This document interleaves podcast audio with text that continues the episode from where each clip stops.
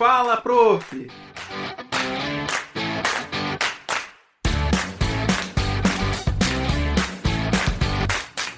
Olá, estamos começando mais um episódio do Hoje, nosso sexto episódio comemorativo ao primeiro ano de aniversário do programa, né? E nós vamos falar um pouquinho sobre o serviço social e a psicologia na educação. Meu nome é Thalita Cabral, eu sou coordenadora dos cursos de pós-graduação na área de serviço social da Uninter. E hoje, para participar com a gente com esse tema super interessante, nós temos a nossa participação de sempre, a professora Reli Amaral, nossa tutora, e as convidadas especiais, a professora Marilda e a professora Tânia. Professora Reli, por favor, se apresente. Boa noite, alunos, alunas do, de Serviço Social e demais cursos da Uninter. É sempre um prazer ter vocês aqui. Hoje trouxemos mais um tema é, que vocês solicitaram, vocês, a comunidade externa também, sejam bem-vindos.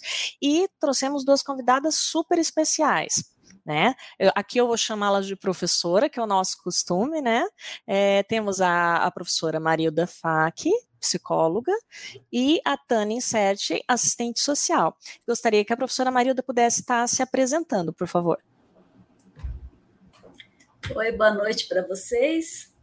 É, então, eu, tô, eu sou professora é, voluntária aposentada no programa de pós-graduação em psicologia da UEM e também no programa de pós-graduação em psicologia da UFMS de Campo Grande.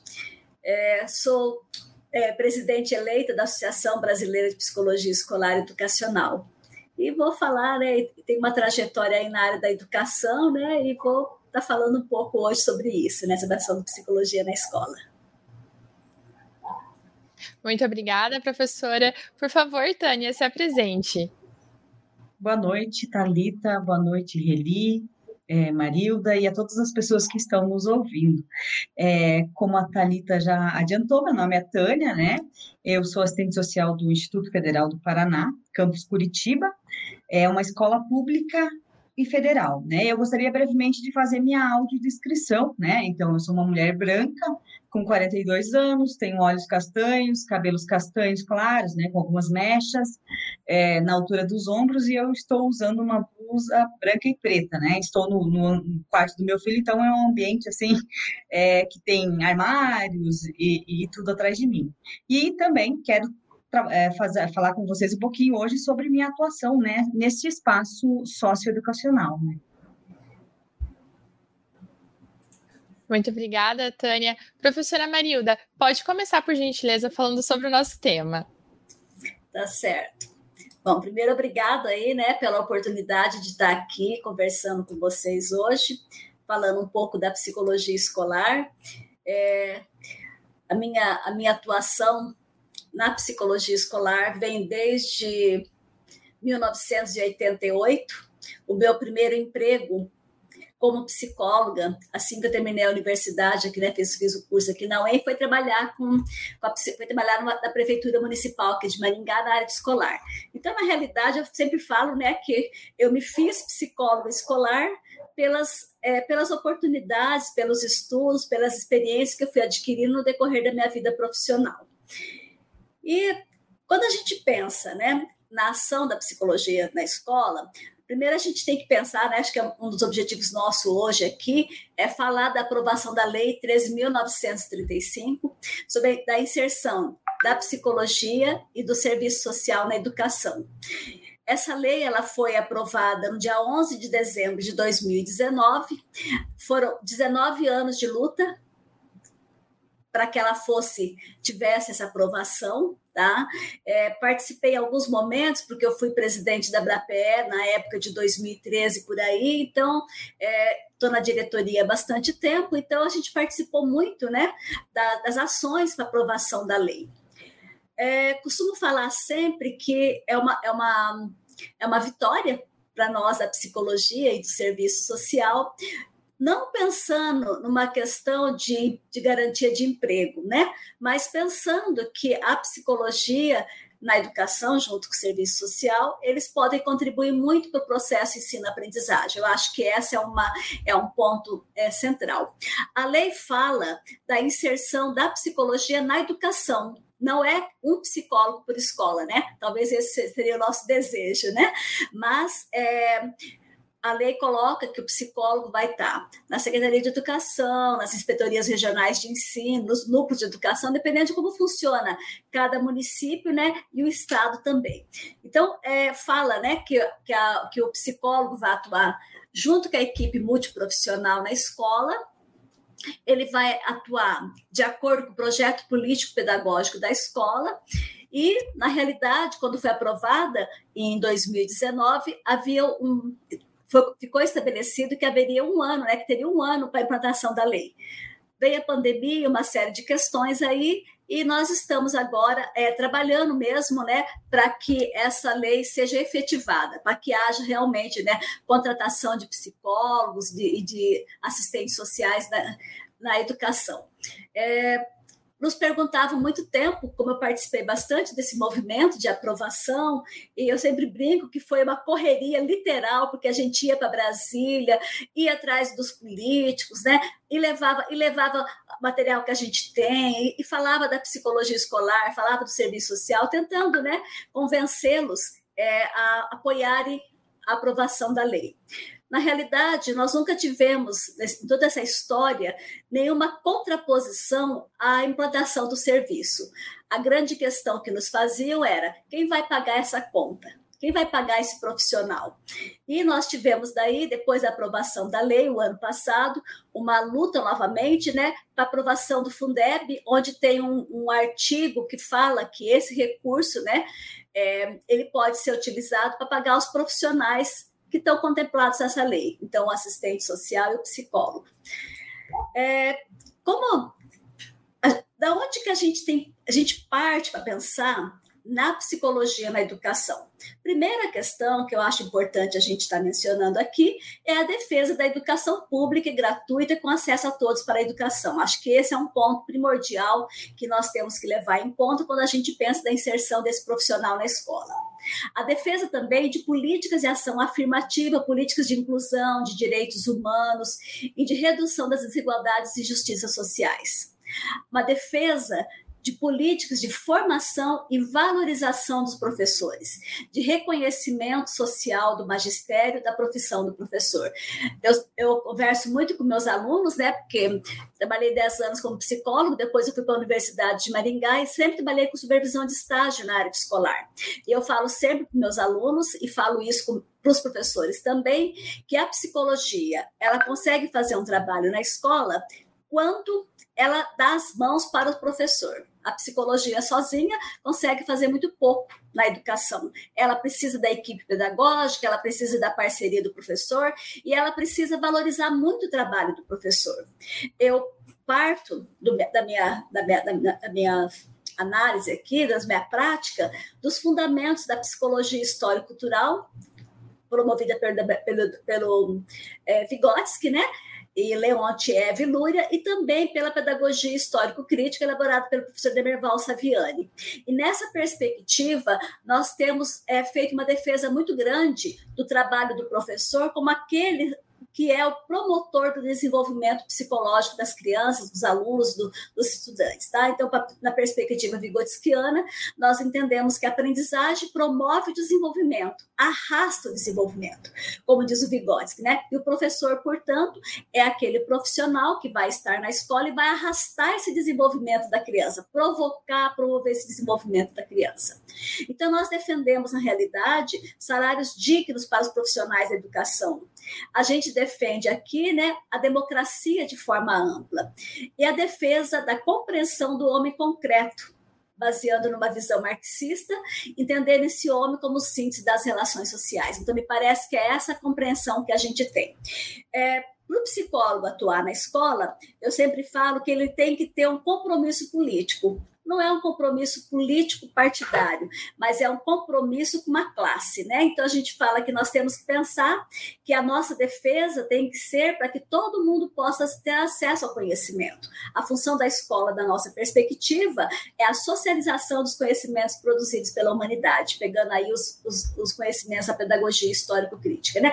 Mas para que que tem um psicólogo na escola? Ele contribui, né, para que a escola cumpra com a sua função social toda intervenção que o psicólogo faz na escola é pensando no processo de humanização do sujeito, do aluno, do estudante. O que, que nós entendemos como humanização? Humanização no sentido de apropriação dos bens culturais e materiais produzidos pela humanidade. No caso da escola, com o que, que nós lidamos? O conhecimento é, é, científico. Nós lidamos, então, com a cultura, com as ideias, né? A gente, como diz o Demerval Saviani, nós trabalhamos com, nós partimos de um trabalho não material. Nós produzimos ideia, ideias, nós produzimos conhecimento. Nós, na escola, temos que levar esse aluno a se apropriar da realidade, de forma que aquilo que está na aparência possa ser visto na essência. O que, é que o Vygotsky diz? Baseado em Marx. Se a aparência e a essência fosse a mesma, não seria necessária a ciência. Então, nós entendemos que a, que a, que a educação ela tem essa finalidade. É, nós construímos, em, é, por volta de 2013, as referências básicas técnicas é da atuação da psicologia na educação básica. Então, eu convido vocês a entrar no site do Conselho Federal da Psicologia e lá nós temos as referências que foram atualizadas em 2019, que vai dando assim, algumas diretrizes né, sobre a atuação do psicólogo na educação. Tá? É, o que, que, a gente tem assim? Nós temos vários desafios na área da educação, né? E nós temos assim que lidar Primeiro, com é, o pouco investimento que é dado para a educação de forma ampla, né? pouco investimento financeiro para a educação pública. E, por outro lado, afirma o professor Demerval Saviani, nós lidamos também com a, é, com a descontinuidade. Cada, cada dirigente que chega, ele quer deixar a sua marca, e o sistema educacional, cada vez a gente estabelece metas de acabar com o analfabetismo, outras metas, e essas metas nunca são atingidas, porque cada, cada, cada dirigente que chega, ele quer é, conduzir as questões da sua forma. Isso, quando a gente pensa na atuação do psicólogo, isso não é uma questão secundária, pensar nas políticas educacionais, compreender a educação. Essa especificidade do psicólogo nesse campo, né? Como que ele vai trabalhar numa escola se ele não entende de educação? Como ele vai trabalhar na escola se ele não conhece as políticas educacionais, se ele não conhece as tendências pedagógicas, se ele não conhece os processos de ensino-aprendizagem? O psicólogo na escola, ele não vai ensinar o aluno o conhecimento da ciência, da geografia, não, mas ele vai trabalhar várias ações em prol da apropriação do conhecimento científico, né? Então, esse psicólogo, ele pode trabalhar tanto, é, com equipe multiprofissionais, tá? É, atuação em redes sociais, a, ele vai e nós entendemos que uma das finalidades do nosso trabalho é compreender as dificuldades escolares, né, a partir do cotidiano da escola e da constituição histórico-cultural do processo de escolarização. Quem que é esse sujeito que está com dificuldade de se apropriar da leitura da escrita? Quem que é esse professor que tem dificuldade de levar os alunos a apropriar do conhecimento? Então, o psicólogo ele vai trabalhar com essas questões, né? Nós temos assim feito uma defesa muito grande aos diagnósticos, né, de encaminhamento às dificuldades de aprendizagem do fracasso escolar. Nós entendemos que o fracasso escolar ele é construído socialmente, como dizia Marilena de Souza Pato, existe uma produção do fracasso escolar e o psicólogo pode trabalhar, né, é, em relação a essa questão, né? É, certo. É, professora, só Oi. uma licença. É, a gente pensando até com relação, né, que você pontuou a comunidade escolar em si. Tem uma dúvida muito grande dos nossos alunos da pós-graduação em serviço social na área da educação, e também a gente recebe de, de outros colegas com relação à atuação profissional da equipe multidisciplinar no ambiente interno, na comunidade interna escolar, né? Você, enquanto psicóloga, atuando numa, numa rede escolar, seja no ambiente escolar, unidade ou na rede, é, se é competência do psicólogo também atender à comunidade interna. É, você fala de trabalhar com a equipe multiprofissional, né? Isso, é isso com os tá professores, tá isso, a Sim, comunidade né? interna da rede. Sim, com certeza, né? O que, que nós pensamos? Nesse tempo todo que eu trabalhei na prefeitura, eu fui psicólogo escolar durante 10 anos na prefeitura. E de Maringá? Minha, de Maringá, tá? Uhum. Minha, então, eu fui, fui psicóloga depois de me tornar professora. E a gente trabalha muito com formação de professores, tá, na escola, com temas diversos. Eu penso que o psicólogo ele tem que trabalhar junto com os pedagogos na escola, junto com o diretor, né, para que ele possa organizar a atividade é, para que esse professor pensando na formação de professores, a gente pode trabalhar é, com esses professores, até mesmo ajudando na organização das atividades que acontecem na escola, né? Eu entendo que nós vamos fazer, por exemplo, eu tive duas oportunidades. Uma delas de trabalhar como psicóloga dentro da escola. Então, eu fazia parte da equipe pedagógica daquela escola durante um tempo que eu trabalhei na prefeitura. Então, uhum. nós tínhamos algumas intervenções com professor, aluno, pai, de uma forma geral, nós tínhamos alguns projetos que a gente desenvolvia, e eu tive a oportunidade também de trabalhar na Secretaria de, de Educação, na coordenação do serviço de psicologia escolar. Tá? E nessa secretaria também, o que, que a gente fazia lá?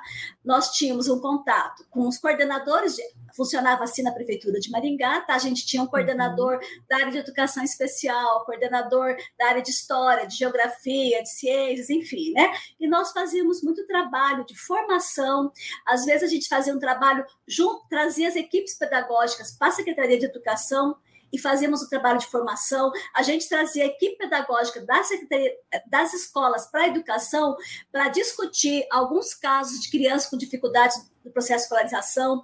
Nós fazíamos um trabalho de organização com os pais, a gente ia até as escolas fazer um projeto né, com a equipe de psicólogos, a gente ia para as escolas é, fazer reuniões com os pais, com temáticas diversas, né?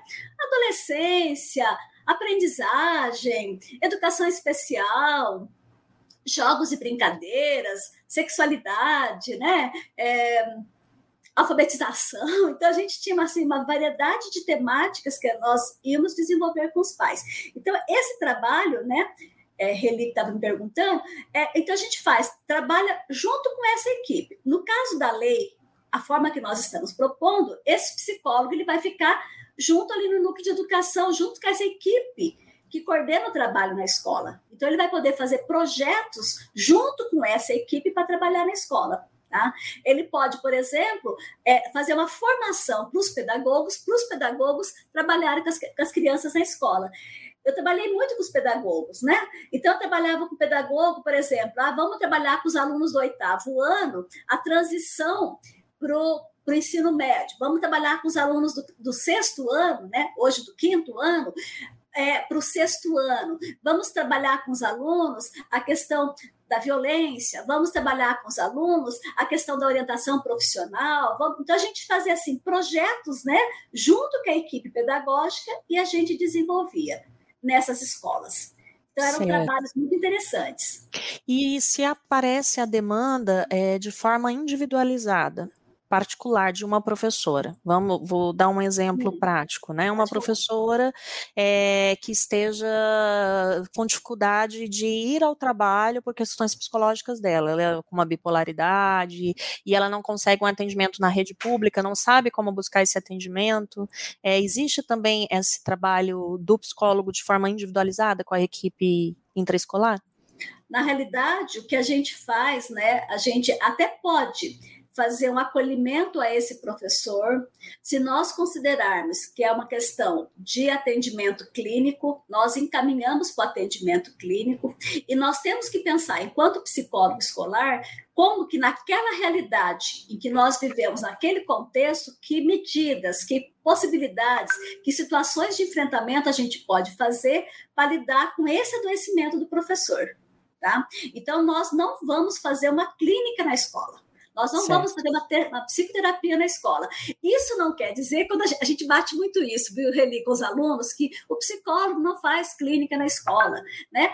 E daí os alunos pensam muitas vezes que eles não podem nem, nem conversar com o professor, sabe? Ah, então não posso nem falar com o professor porque o psicólogo não faz atendimento clínico na escola. Nós não fazemos mesmo, mas não impede da gente fazer aquele contato inicial com o professor e encaminhá-lo depois com atendimento psicológico tá? Mas nós temos que pensar, eu, eu, tenho, é, eu tenho pesquisado nos últimos sete, oito anos, sobre adoecimento do professor, tá? Tenho pesquisas que eu fiz sobre isso, né? O que, que a gente vê hoje? É, 45, 50% dos professores estão utilizando algum medicamento.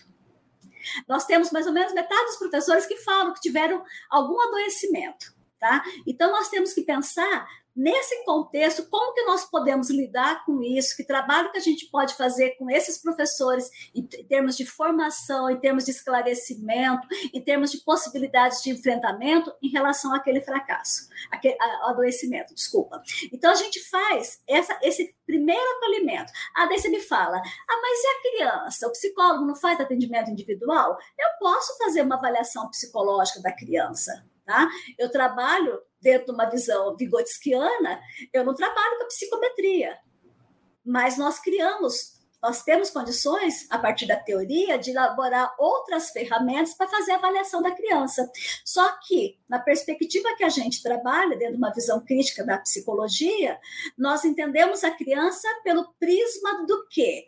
Nós temos que entender que sociedade é essa, que escola é essa, que a família é essa para entender essa criança. Então, eu olho para o sujeito individualmente, mas para eu olhar esse sujeito, eu tenho que partir da ideia que o homem é síntese das relações sociais. Então, quando eu vou compreender esse professor que está adoecido, eu não vou considerar que a doença está nele. Tá? O que, que, eu tenho, que, que eu tenho visto em relação ao adoecimento? Eu tenho visto que os professores adoecem por conta de uma precarização do trabalho por, uma, por conta de uma desvalorização do trabalho do professor, pelas condições adversas que tem o trabalhador, inclusive o professor. Então, a gente vai olhar, né? Eu vou acompanhar esse professor, tá? Eu vou pensar, por exemplo, trabalhei com os professores readaptados num projeto que eu fiz aqui, né? O que, que a gente pode fazer? Professor readaptado é aquele professor que, por um problema é, é, por adoecimento, ele não vai mais para a sala de aula. Então, ele fica na escola fazendo outras atividades, mas ele não vai mais para a sala de aula para dar aula. Então, como que a gente pode fazer um trabalho com esses professores readaptados, tá? Numa secretaria de educação, por exemplo, tá? Pensando em alternativas que eles podem ter para desenvolver a sua prática. E não é, tá? Quando a gente fala do trabalho com o professor, não é ensinar o professor a dar aula psicólogo não tem competência para ensinar a professora da aula, mas ele tem competência para entender a constituição do sujeito e como que esse sujeito se faz, como que ele desenvolve o seu psiquismo nesse processo ensino-aprendizagem. Então, é, eu gosto muito da Marisa Meira, que ela fala que é o encontro entre psicologia e educação que acontece na escola, né? Então, como que acontece essa unidade, afeto e cognição? Como que ela está acontecendo na escola? Nessa relação, o psicólogo, como dizia o Vygotsky lá em 1924, o, o que, que cabe a psicologia? Dá embasamento teórico para a educação, para os professores, para os pedagogos, no que se refere ao processo de desenvolvimento do psiquismo. Então, é, são essas questões que a gente vai é, trabalhando, né, em relação aos professores, né, em relação às crianças eu a senhora falando e que também né é professora na UFMS é, me deu saudades e lembrando de Vigotes que me deu saudade do professor Paulo Duarte. Acredito que você talvez foi o conheça que ele trabalha ele foi meu professor no mestrado. Um abraço para o professor Paulo que recebeu homenagem hoje da Assembleia Legislativa de Campo Grande pela ah, é? sua atuação sim é, em comemoração aos 100 anos né de Paulo Freire. Então veja que os temas co são correlatos aí, né? Estamos sim, comemorando sim. Paulo Freire, essa grande, essa luta de cerca de 20 anos da aprovação da lei referente à equipe multidisciplinar. E lembrando os nossos alunos que a palavra-chave de hoje para poder vocês tirarem o certificado é educação, que a gente sempre fala para os alunos uma, uma palavra-chave aí para para eles poderem estar tá imprimindo depois o seu certificado da palestra. Então, é educação, gente, não esqueçam. É, nossa, esse tema é muito amplo, né, professora? É, se você puder agora só, só concluir essa primeira etapa para a gente poder passar a palavra para a nossa próxima convidada, porque, na verdade, daria uma semana, né, professora Talita? Porque a área da educação é muito ampla, né? Ela envolve todas as outras áreas. Estamos com bastante participações aqui no chat também, né? Vários polos do Brasil todo, com os nossos alunos do serviço social, da psicologia, várias participações de todos os estados quase aqui já. Então, professora, por favor, faça suas considerações para que a gente possa dar continuidade. Tá certo. Então, assim, nessa, o que, que a gente pensa, né? É, muitas vezes não se não, é, as pessoas não sabem o que o psicólogo faz na escola. Então, ele vai trabalhar com a escola de uma forma geral. Pais, professores, funcionários, alunos, tá? Ele vai trabalhar com temáticas é, específicas da educação e da, da relação psicologia educação, e ele está lá para contribuir para que a criança possa aprender, o professor possa ensinar. Eu acho que essa é a finalidade. É, independente do tema que a gente está trabalhando lá, da ação que a gente está tendo na escola, é contribuindo nesse sentido. E só para concluir, eu só queria dizer que assim, a psicologia, ela já tem elementos teóricos práticos, ela já tem subsídios o suficiente para pensar numa intervenção na escola que retira do indivíduo a sua culpa por não aprender, retira do professor a sua culpa por não estar conseguindo ensinar, tá? uma psicologia que vai olhar o indivíduo na totalidade, uma psicologia efetiva. E quando eu falo, pra, sempre quando eu falo em público, quando eu falo de algumas possibilidades de intervenção, elas não estão no papel, elas estão na prática que a gente desenvolve, nas práticas que a gente orientou, né? Então a gente já tem elementos para pensar numa intervenção mesmo que vai contribuir aí com a escola, né? Isso aí, você falou do Paulo Freire, né, Reni? Então, Reli, né? Eu vou terminar aqui com uma fala, uma fala do Paulo Freire, né? Que ele fala o seguinte: se a educação sozinha ela não transforma a sociedade, sem ela tampouco a sociedade muda. Então, para a gente pensar aqui, né? Olha a, o que, que, nós temos de precioso na nossa intervenção, psicólogo e serviço social, na escola, que é o momento onde o indivíduo está se apropriando daquilo que a humanidade já produziu. Um momento muito rico. E um momento que a gente sabe que não é igual para todas as pessoas, que a gente sabe que aqui na, na, na, é, na, na nossa sociedade né, a gente não tem. É, não é nem todo mundo tem acesso igualitário aos bens materiais e culturais, tá? E assim, então a gente precisa pensar muito, acho interessante vocês estarem fazendo esse ciclo de palestra, pensando numa formação profissional do psicólogo, do serviço social, de outros profissionais, né? Uma formação que possibilite ele ter contato com a teoria e com a prática, né? Uma formação presencial, onde a gente possa ter essa relação uma vez que a gente está tendo, tá tendo são tão comprometida a educação hoje com o ensino remoto, tá? Acho que é isso, mas depois a gente vai conversando aí durante, durante a, o restante da, do dia aqui da noite, tá? Obrigada. Nós que agradecemos, professora, muito boa a sua fala. Os alunos já estão aqui fazendo algumas considerações. No final, a gente vai trazendo os questionamentos. Tânia, por favor, pode começar. Ah, que bom, Thalita. Bom, então eu vou retomar só um pouquinho, né, o fato de que a minha fala ela vai partir de um local específico, né? Acho que a professora Marilda trouxe já um, um apanhado bem geral sobre a legislação, sobre a atuação do, do psicólogo, e aí converge muitas ações, né? Especialmente a concepção da educação que a gente quer, né? Mas a minha fala ela vai se direcionar sobre mais a prática mesmo da minha atuação no Instituto Federal do Paraná. Eu sou concursada nessa, nessa instituição já há 10 anos, né? É, ela é uma instituição de educação básica, né? No entanto, ela é um, é, é um pouco diferente das escolas estaduais e, e municipais pelo fato de que nós nos diversos campi dessa instituição, hoje nós temos 26 espalhados no Paraná, é, se oferecem cursos de nível médio, né, tanto integrado, que o aluno consegue fazer o ensino médio, como cursos subsequentes, cursos superiores e especializa especializações e pós-graduação. Então, é uma, é, um, é uma instituição que oferece uma possibilidade de verticalização de ensino para esses é, estudantes e estu, é, que ali estão, né? Então, nós dizemos que, que, que os institutos surgem como uma nova possibilidade de educação, né? Então, é a partir deste local, dessa realidade, que eu vou trazer um pouquinho da minha experiência e da minha vivência, né? Como assistente social e como educadora, né? Porque eu entendo que a partir do momento que nós estamos inseridos e inseridas no espaço da educação, nós somos educadores e educadoras, né? Sem perder, é claro, né, a, a questão da especificidade de cada atuação, né? Ali, então, como uma comunidade escolar que se constitui tanto pelos docentes, técnicas, é, discentes, nós aprendemos e ensinamos, né? A gente entende a educação dessa forma, né? Como uma forma de aprender e ensinar. Então, o conhecimento destes e dessas estudantes para nós tem que ser valorado, tem que ser posto em prática, né? Acho que aí Paulo Freire realmente nos, nos está, está contido nessa relação e eu acredito que essa é a concepção da educação do, do Instituto Federal do Paraná.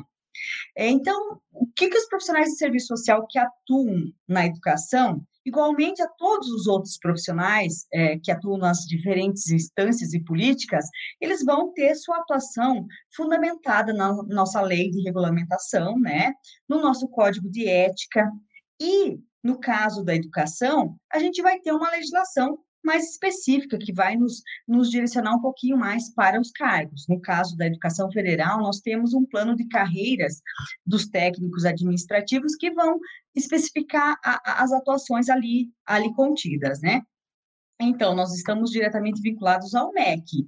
E aí, a, e a lei, então, 3.935, vai trazer as vinculações às secretarias municipais e estaduais de, de educação, né? É, na, no Brasil, a inserção do, do, serviço social na área de educação não é um tema novo. Eu acho que vocês já devem ter, ter estudado isso e, e, né, e verificado que a atuação dos primeiros assistentes sociais nesse sistema educacional ele, ele ocorreu ainda na primeira metade do século XX, né? E dentro da concepção vigente de educação, que era baseada no ajustamento social, né? É, e aí é, é, bem interessante a, a, tese da professora Hilda Vichuk, que ela, ela é também coordenadora da Câmara Temática de, de, Educação do CRES, ela vai trazer, então, um histórico detalhado dessa, dessa de toda essa inserção profissional, né? Então, se vocês tiverem possibilidade de, de dar uma olhada na tese da professora Hilda, é, bem, muito interessante para a gente entender esse histórico, né?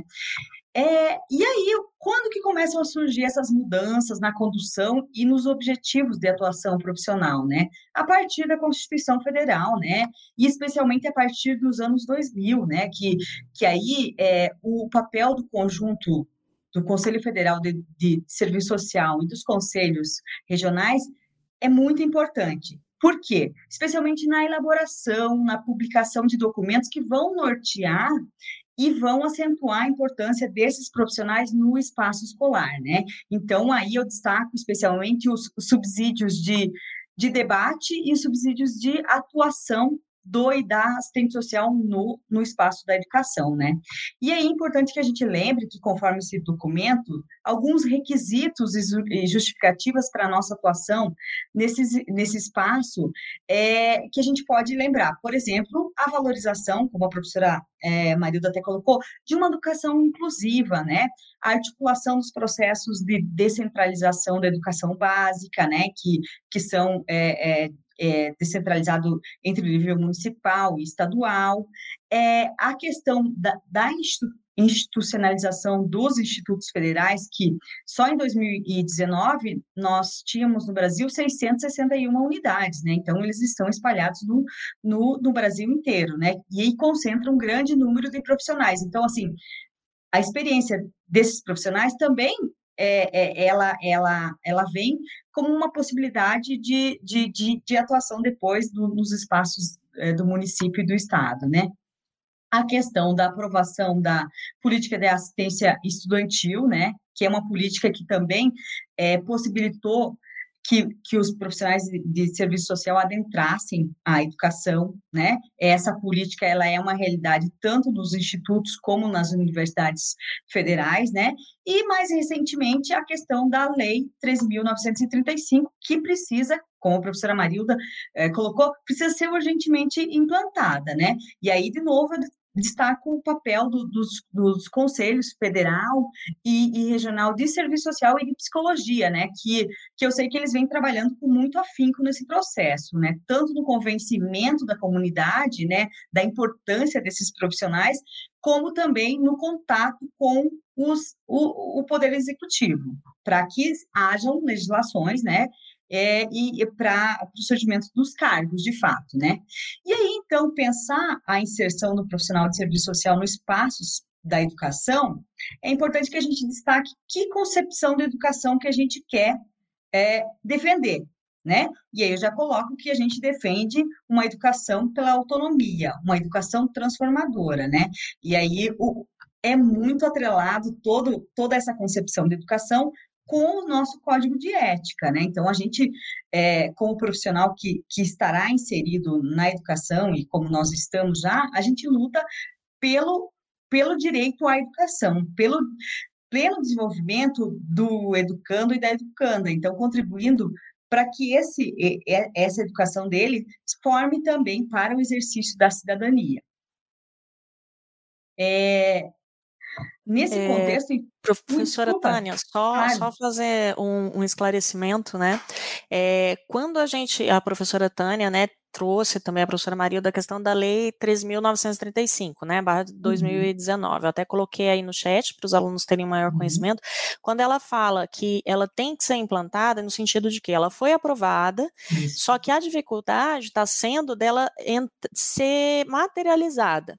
Porque para que ela seja materializada na rede de educação básica, que é a lei ela é específica para a rede de educação básica, né? Uhum. Quando a gente fala em educação básica, a gente fala em ensino fundamental 1 e 2 ensino médio, para aqueles que não têm uma apropriação com o tema. Então, quando, quando ela, para ela poder acontecer, os municípios têm que ter uma lei que regulamente essa inserção né? É, então, a, a, luta das classes profissionais, principalmente aí, serviço social e psicologia, está sendo nesse sentido, né? Os GTs, né, os grupos de discussão, tanto é, do CRP quanto, quanto do CRES, a gente está trabalhando nesse sentido. Então, porque às vezes a pessoa está assistindo live e fala, mas não já existe a lei? Eu falei, existe, mas uma coisa é ela existir no papel, né, professora Marilda? Outra coisa é ela ser efetivada, né, ela ser implantada no município para que ela aconteça. E como bem pontuou a professora Marilda, é, esse profissional ele não precisa estar na escola, ele precisa estar na rede. E aí já é a segunda luta, né? É. Que é essa primeira etapa da luta. A primeira uhum. etapa da luta é acontecer no, pelo menos na rede. A segunda etapa é ter uma garantia de um profissional por X alunos, por X escolas, porque realmente a demanda é muito grande. Você pega aí um município de médio porte de 300, 400 mil habitantes como que um profissional vai dar conta? Na é verdade, a demanda é muito grande, é muito grande. Pode falar, professora Marita. É falar isso mesmo, né? Que na realidade é, a luta que a gente está fazendo é para que haja concurso para esses profissionais, concurso público, que eles possam ir para essa secretaria. Não dá para a gente regulamentar ainda é, quantos alunos que tem que ter, quantos psicólogos, mas que ele vai fazer parte da equipe, né? Então, uhum. são, assim, vários aspectos mesmo que a gente tem que implantar o serviço. A lei está aí, mas temos que implantar o serviço agora. Né? É Exato. por isso mesmo, né? Que os conselhos de psicologia, de, de serviço social, têm feito as associações, como a BRAPE, por exemplo, FENAPSE, né? a BEP, é, o, o Conselho uh, de. Uh, de ensino de, de, de, de, de serviço, né? Também. Então, assim, como que a gente vai fazer para implantar esse serviço? Acho que essa é uma questão mesmo que nós temos batalhado bastante. Exato. E, Tem que é criar muito... os cargos, né? É, primeiro vamos criar o cargo, né? Vamos por etapas, né, Tânia? Exato. É, então, professora Tânia, nesse sentido é muito importante eh, a mobilização da população, não é verdade? Exato. Porque não adianta, né, professora Marilda e professora Tânia, a gente tá, a, a, os conselhos, é, se porque assim, vamos ser práticos, acho que aí a gente fala até um pouco mais aí, eh, o serviço social tem um pouco mais de aproximação quando você pensa em prefeitura, em política uhum. pública, uhum. do menorzinho ali da ponta, né? É, a gente trabalha muito com isso. Você requer isso, chega no prefeito, o prefeito fala, mas não tem demanda. Por que, que eu uhum. vou implantar se não tem demanda? Exatamente. E a demanda vem o quê? A demanda vem da população, por isso Exato. é importante. E às né? vezes não tem nem a rede básica de atendimento, né? Quando você pensa em, na, em toda essa demanda que é gerada, e você precisa, por exemplo, fazer um encaminhamento de um professor que precisa de um acompanhamento clínico de psicologia, por exemplo, muitos municípios nem contam com um profissional da psicologia no município. É, é, a gente vê muitos municípios pequenos que tanto o assistente social e o, o psicólogo não são profissionais que compõem as equipes técnicas. Então é, é, é, um passinho de formiguinha, Exato. né? Mas estamos ali todo dia nessa luta, né? Tentando fazer que essa inclusão, que a, que a aplicação da lei realmente ocorra. Exatamente, Thalita. Tem que criar o cargo e tem que mobilizar, inclusive, a comunidade para entender essa importância, né? Entender a importância desses profissionais e, e ver isso como um direito para que eles lutem também com a gente, né? Mas também tem que estar junto à, à, à, à questão do, dos gestores para que eles vão se sensibilizando nesse processo, né? Porque, como a professora Marilda colocou, o Fundeb tem a previsão. Então, a gente come, tem que começar a pensar nessas possibilidades, né? E aí eu vou voltar um pouquinho para a minha, né, para o debate aqui, no que, que é o significado da nossa profissão, né? Então, que, que, que, qual que é o significado, qual que é a função social do serviço social, se não o asseguramento de direitos? Então, estar na educação é pensar no asseguramento do direito à educação. No entanto, a gente não consegue pensar no asseguramento desse direito quando os outros direitos também estão sendo violados. Por isso, atuar na educação, né, o serviço social atuar na educação, e requer uma, uma atuação articulada com as demais políticas. Nós temos que trabalhar articulados com a política de assistência social, com a da saúde, com a da habitação. Então, para que a gente consiga garantir o direito à educação, nós precisamos conhecer o nosso e a nossa estudante, entender o contexto em que ele está inserido, para aí sim a gente promover esse direito também à educação de fato, porque a gente tem que entender também o nosso e a nossa estudante como um ser integral, né? Então, ele, ele se constitui e ele está num contexto, e conhecer esse contexto faz parte do nosso, do nosso trabalho, né? É, como eu coloquei, os institutos eles estão espalhados por aí e, de, e já estamos um pouco avançados nesse processo, porque eh, no Instituto Federal do Paraná, por exemplo, nós temos 26 campi é, e alguns campi ainda não têm assistente social, mas a maioria desses, desses espaços tem. E eu vou dizer, eu cheguei no Instituto Federal do Paraná como uma das primeiras profissionais ali nesse espaço. Eu fiquei três anos é, trabalhando, trabalhei dois anos com uma outra colega e depois eu trabalhei sozinha. Gente, é terrível. E aí realmente é um processo, inclusive, de convencimento, de mostrar para que, que a gente está ali, sabe? A gente precisa, depois de implantada a lei nas secretarias, nós precisamos mostrar a nossa importância nesse, nesse espaço, né? Para que aí sim os prefeitos né, é, vejam que como nós poderemos contribuir sim para que a educação se efetive como um direito integral, né? É, e aí, então, por, por que isso? Porque é na educação que a gente vê muitas expressões da questão social, né? Muitas expressões da questão social se fazem presente nesse espaço. É ali a gente vê situações de desemprego, trabalho infantil, fome, violência, consumo, consumo abusivo de, sub, de substâncias psicoativas, a questão da evasão escolar, né, da infrequência, as questões de reprovações, né, e outras violações de direito. Então, tudo isso converge para mostrar que sim, nós somos importantes nesse espaço, que sim, nós poderemos fazer um trabalho, né? E é claro que será um trabalho, inclusive, articulado com a equipe multidisciplinar, né? É, hoje eu atuo no espaço da sessão pedagógica é, e de assuntos estudantis de um campus. Comigo estão pedagogas, é, psicólogas, técnicas em assuntos educacionais. A gente trabalha realmente de forma articulada, né? Mas aí é, nós temos também colegas que estão em outros espaços, como por exemplo da reitoria da instituição. E aí lá elas vão trabalhar mais na coordenação das políticas, na elaboração, tentando fazer articulação dessas outras profissionais, né?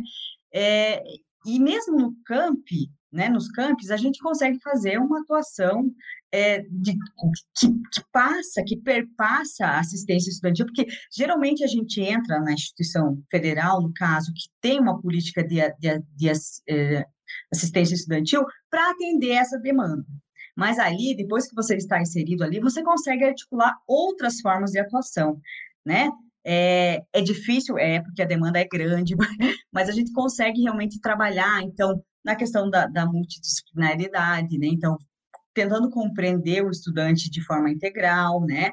E aí o que que o que, que é a principal atribuição que eu vejo do assistente social nesse espaço da educação é contribuir para o acesso, para a permanência e para o êxito escolar desses estudantes. Por isso que a atuação tem que ser multidisciplinar, né? Porque a gente não consegue fazer isso sozinha, né? Então, é, no espaço, por exemplo, do IFPR, nós atuamos na execução da política de assistência é, estudantil, realizando análise socioeconômica, né, para concessão dos benefícios, gerenciando esses benefícios. É, nós participamos também da avaliação desses programas para ver se eles realmente são efetivos ou não. É, tem, tem-se que trabalhar na, na, na possibilidade de, de, conhecer o perfil desses e dessas estudantes que ali estão, né? É, buscando, então, diagnosticar, de fato, as, as expressões da questão social que vão interferir no processo de ensino-aprendizagem, né? Então, a, identificando esses, esses estudantes em situação de vulnerabilidade, conhecendo a rede socioassistencial e realizando os encaminhamentos que, que são devidos, né? É, e aí, quando eu coloco é, realizando os encaminhamentos, é porque geralmente é uma confusão. Ah, mas se vocês vão fazer o, o, o atendimento, não precisa, vocês vão estar interferindo com, com relação ao trabalho do CRAS. Não, a gente vai realizar uma, o, o, encaminhamento do estudante, nós vamos trabalhar em conjunto com o CRAS, em conjunto com o CREAS, em conjunto com a saúde. Então, de fato, ninguém vai se sobrepor ao trabalho. Da mesma forma que nós não vamos nos sobrepor ao trabalho, por exemplo, da pedagoga, da, da psicóloga, muito pelo contrário, a gente trabalha em, em, em, equipe multidisciplinar e atendendo às especificidades de cada uma dessas profissões, né? É, então, conhecer a legislação, tanto da educação como dos direitos da criança e do adolescente, é, como das outras políticas, é fundamental para o profissional que está em atuação, porque a gente vai fazer esses encaminhamentos e nós precisamos conhecer a legislação e a rede de serviço, né? É, nós também, claro, fazemos a supervisão dos, dos de estágio de serviço social, né? Então, nós buscamos atuar no fortalecimento da relação família, escola e comunidade. Então, buscando, inclusive, ampliar a participação de, de, dessas pessoas no espaço da, da escola, né?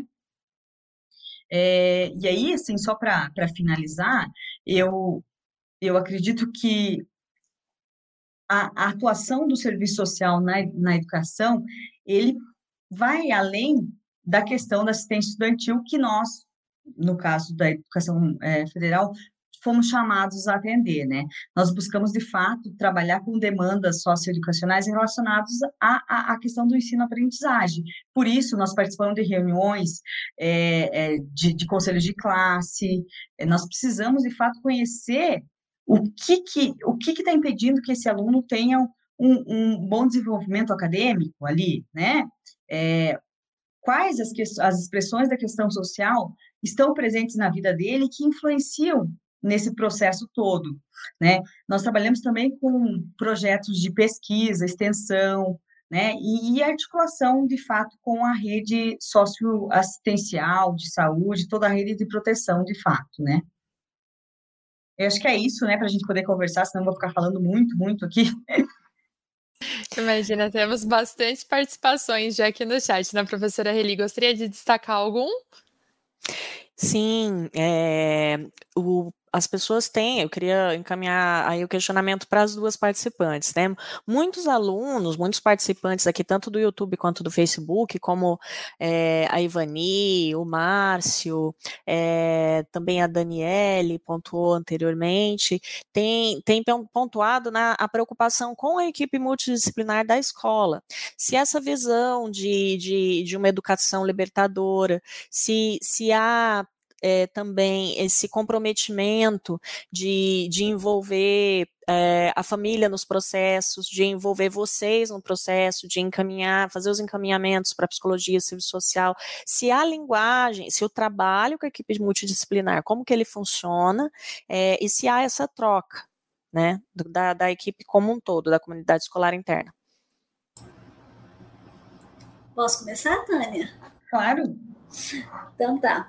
Bom, assim, nesses 10 anos que eu trabalhei como psicólogo escolar na rede municipal de ensino de Maringá, tá? E depois em todos mais mais esse tempo, né, desde 96, como supervisora de estágio, a gente vê que essa essa aproximação, esse trabalho conjunto com a equipe pedagógica, seja na escola, seja com a equipe na Secretaria de Educação, ela é necessária e ela flui muito bem, geralmente. Tá? Acho que a gente tem assim, cada um tem a sua especificidade, tem o seu olhar, tem o seu olhar no sentido de ter o seu fundamento teórico que permite você olhar para aquele fato de forma diferenciada. O serviço social vai olhar de uma forma, a psicologia vai olhar de outra, a pedagoga vai olhar de outra forma, né? Então, assim, em todos esses anos que eu, trabalho, que eu tenho trabalhado, eu vejo que essa interação ela é possível de acontecer. Ah, em algumas situações é difícil? É difícil mesmo, em algumas situações é muito complicado. Né? Eu falo que tem, tem, tinha escola que a diretora não queria nem ir, na, nem ir na sala dos professores na hora do intervalo, porque a pressão era muito grande. Não é? Então, assim, a gente tem que pensar como que nós vamos aprender a respeitar as especificidades de cada trabalho, tá? Trabalhar em conjunto, como a Tânia colocou, em prol do desenvolvimento da aprendizagem daqueles que estão escola, ali, professor e aluno, né? Porque não é só o aluno que sofre quando a criança não aprende, o professor também sofre. Então, como que a gente vai trabalhar isso tudo, né, com essa equipe. Em todo esse tempo, eu não vou dizer que é um mar de rosas. Tem equipe que flui mais o serviço, tem equipe que flui menos, mas naquelas equipes onde a gente tinha uma boa discussão, uma boa dinâmica, o trabalho fluía muito melhor. Né? E, na, e, na, e na Secretaria de Educação, no tempo que eu trabalhei na Secretaria de Educação, também eu via muito isso, né? Essa interação com o coordenador da, da alfabetização, com o coordenador da educação especial, com o coordenador de história, né? A gente fazia muito trabalhos conjuntos mesmo, né? Com esse pessoal. Então, acho que é necessário, é possível, né? E deve acontecer agora, né?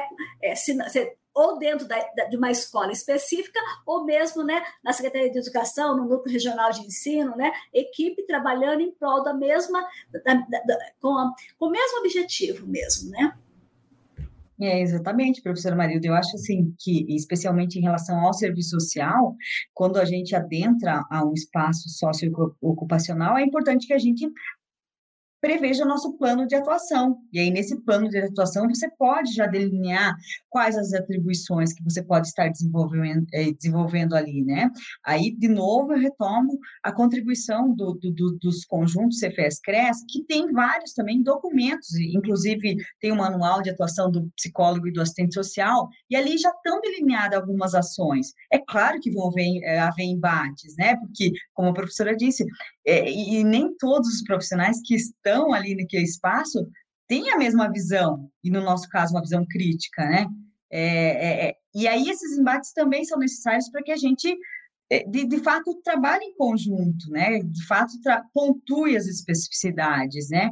É, então, para mim, o, o, o planejamento das ações, trabalhar um plano de atuação, de fato, que, que vai delineando a, a, as, as atribuições é muito importante, inclusive para a gente convencer nossos gestores, né, gente? Porque quando eu entrei na instituição, foi muito importante mostrar para que, que, que, que a gente estava ali. Porque não tinham profissionais e não tinha interesse em contratar. Não tinha interesse. Por que, que eles vão, é, entre aspas, queimar um cargo, né? Se dá para contratar outros profissionais que podem ser, sei lá, mais ampla uma atuação, né? Então, mostrar o nosso papel é muito importante nesse espaço e dá sim para fazer um trabalho multi, multidisciplinar bem interessante que pense de fato no, no sujeito que na forma integral, né? E aí com certeza, trabalhar com professores, né, com, com toda a equipe pedagógica é, é fundamental nesse processo. É, se, se vocês me permitirem é, dar opinião, assim, como eu já trabalhei na área da. Estou até hoje na área da educação, né? Mas eu digo como assistente social, né? Na área da educação, é, eu acho que a gente tem que ter a sensibilidade que, tradicionalmente, nós, nós estamos vindo de outras políticas, né? O serviço social sempre vinculado à assistência social e a psicologia mais vinculada à saúde. Então, quando você. É, são duas áreas, tradicionalmente, de outras políticas invadindo uma terceira política. Então a gente tem que ir invadindo, né, modo de dizer, é, a gente tem aquela sensibilidade de compreender que os colegas também, como a, a, a Tânia disse, não, não sabem nem o que você faria ali, né? É algo novo. Então, aqui você veio. Então, ter a, a sensibilidade de dessa buscar essa aproximação com o corpo interno, né, da escola, é, respeitando as suas, o, seu, o seu jeito tradicional de trabalhar, para que depois a gente possa aí trazer propostas é, mais progressivas, propostas mais diferenciadas, como uma aluna colocou aqui, que a importância de também do combate ao racismo, do combate, né, da, da inserção dessas novas é, profissões, no combate aí, ó, que bonito que ela falou, achei bem bonito. Muitos acreditam que não tem necessidade o assistente social dentro da educação e aí que eu coloco o psicólogo também. Isso não é verdade, pois o serviço social inserido na educação é muito importante para combater evasão escolar, racismo, é, trabalhar a inclusão, a questão da violência, gravidez na adolescência, podendo proporcionar de uma forma acolhedora, juntamente com a rede, zelando por seus direitos e bem-estar. É, porque antes da inserção nossa, é, do, da equipe multidisciplinar, o que a gente via era a comunidade escolar com todas essas demandas, às vezes tendo que focar nisso e não podendo focar tanto na questão educacional. Então, eu acredito com uma estratégia boa é a gente passar justamente essa fala aí da, da colega que ela acabou de colocar. É, esse é o meu lugar, né? Eu estou aqui para ajudar você nisso. Agora, você, professor, você é coordenador pedagógico, você é diretora, pode focar na questão educacional, porque essa parte é nossa, né? Não sei o que vocês teriam a dizer sobre isso. Não, eu, eu, acho, e assim, eu só acho assim que talvez não seja só nossa, é, talvez seja da, da, comunidade escolar como um todo, né, trabalhar essa diversidade, esse respeito, né, e aí, então, é, aí eu pontuo também a necessidade de que, que nós profissionais estejamos sempre nos capacitando e buscando novas formas de atuação, né, então, é, a partir da, do que eu fiz no meu, no meu mestrado, eu consegui chegar na instituição e propor projetos relacionados à questão do racismo, à questão da diversidade é, sexual, à questão de gênero. Então, você pensa e articula projetos também a partir do, do, dos estudos, trazendo os saberes desse estudante também para compor esses projetos, né? Então, é, tem muita possibilidade de atuação e eh, para que a gente possa de fato atender o que preconiza o nosso código de ética, né, que é o respeito à diversidade, né, seja ela de raça, classe, gênero, e, é, e esse espaço da escola traz tudo isso, né. Sim, eu acho que também é, é, passar a pensar a educação de uma forma mais ampla, né? Só não sala de aula, sentar ali, aprender o, o, o, básico, né? É pensar que ali dentro da escola tem um ser humano completo, complexo, que traz demandas além do aprendizado, né? Que traz várias demandas que, quando observadas e é, quando a gente presta atenção adequadamente, acaba com, é, contribuindo para que seja uma, uma pessoa, é, um cidadão mais complexo completa, né? um cidadão com uma formação crítica que possa é, desenvolver melhor as suas habilidades, até mesmo na, na questão educacional. Professora Marilda, gostaria de fazer mais alguma contribuição?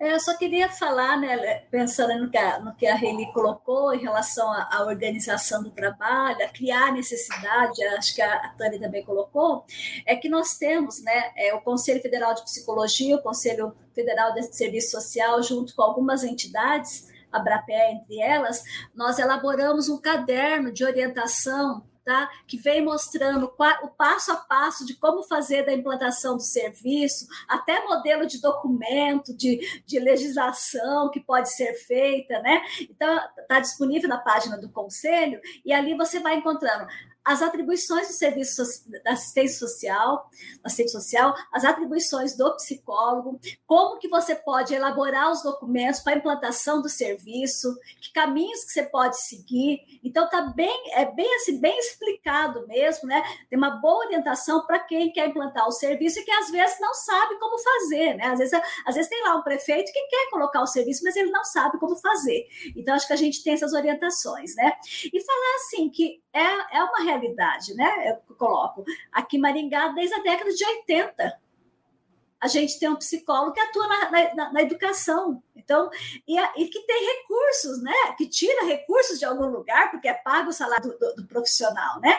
Então, na realidade, nós temos é, condições de fazer esse contrato. Eu lembro que a gente tinha uma, uma, uma assistente social que trabalhava com a gente, a gente fazia um trabalho com mães nas escolas, na época eu era psicóloga da prefeitura, e junto com assistente social, a gente fazia um trabalho com, com formação, né? Junto com as mães. Então a gente tinha várias parcerias numa época que não se falava tanto desse trabalho, né? Em grupo, né? Desse trabalho com vários profissionais. Então acho que a gente pensar que nós temos essa possibilidade, nós temos alguns documentos orientadores para quem quer plantar o serviço e que, e que o psicólogo ele está na escola historicamente desde a década de 70.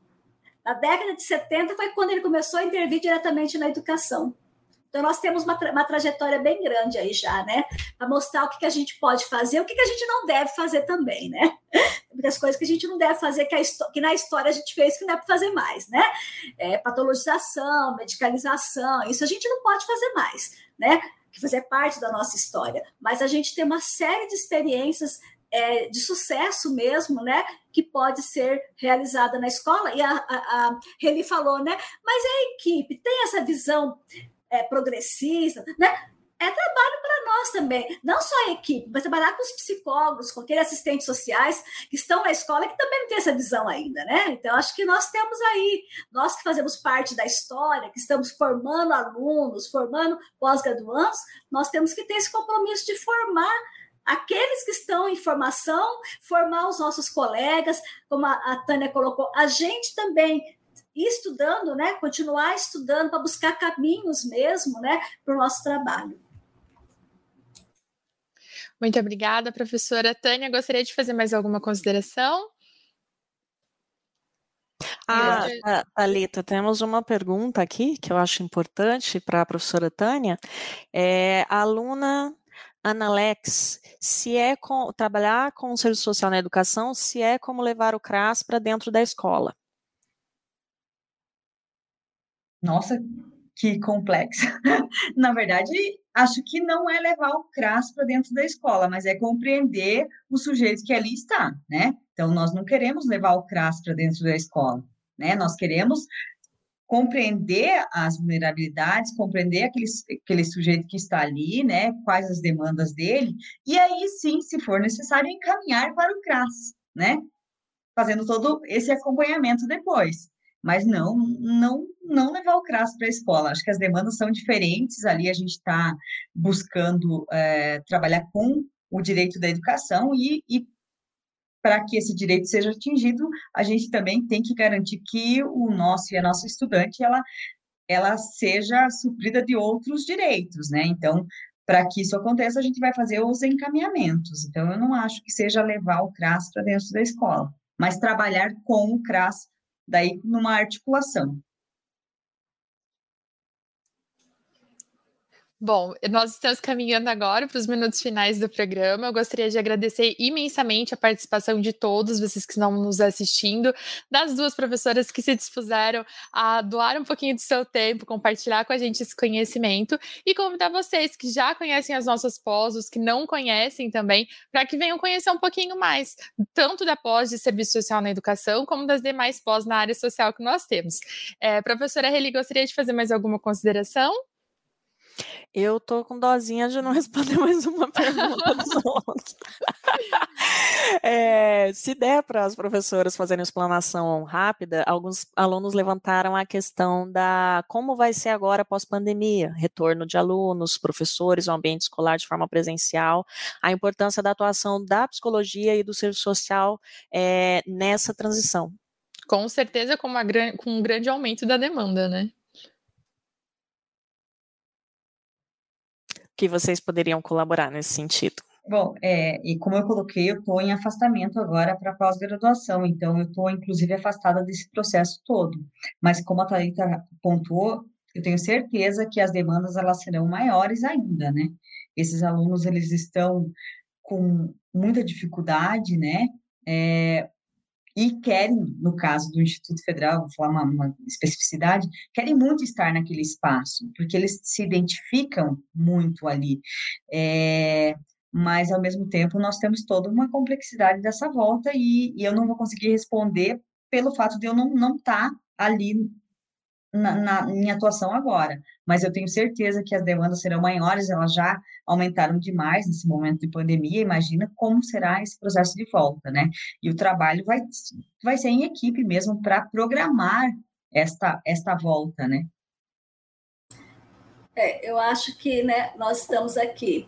Agora, com, a, com, essa pandemia, com o ensino remoto, acho que a, as diferenças né, de classes elas foram agravadas mesmo, né? Acho que a gente, a gente já tinha uma diferença entre as crianças pobres e as crianças que têm o melhor poder aquisitivo, imagine agora que quando a gente voltar que muitas crianças não tiveram acesso, estudantes de forma geral, não é só criança, não, porque eu tenho alunos universitários que falam que tem que pegar a internet do vizinho para conseguir assistir a aula, né? Então, em todos os níveis de ensino. Então, acho que a gente vai lidar com essa maior, é, com esse acirramento da divisão aí, né, da divisão de classes. Eu acho que nós vamos lidar com uma diversidade de, de, de aprendizagens alunos que aprenderam, que muitas vezes não aprenderam o conteúdo daquele curricular, mas aprenderam muito com o sofrimento, né, com o luto, com a dor, com o temor.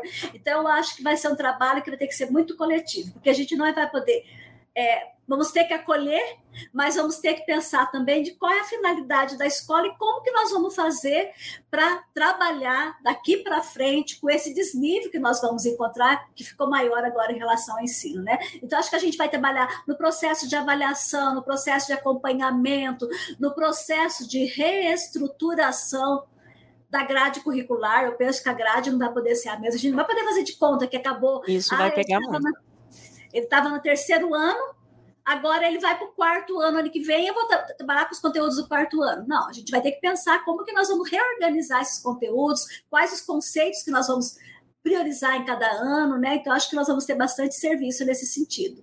Vai ser todo um, um reaprendizado mesmo, né? Lidar com a dor, lidar com o luto, lidar com aqueles que aprenderam, lidar com aqueles que ainda não aprenderam. Então, a gente vai ter uma diversidade de, de ações e vamos ter que ser muito fortes coletivamente a gente não vai conseguir. Individualmente, a gente não vai conseguir. Vai ter que ter um trabalho coletivo, muito grande. Psicólogo, serviço social, pedagogo, professores, né, pais, toda a comunidade escolar trabalhando para para fazer esse enfrentamento. Acho que a gente vai levar muito tempo para superar, mas é para fazer o enfrentamento a essa situação que nós vivemos agora.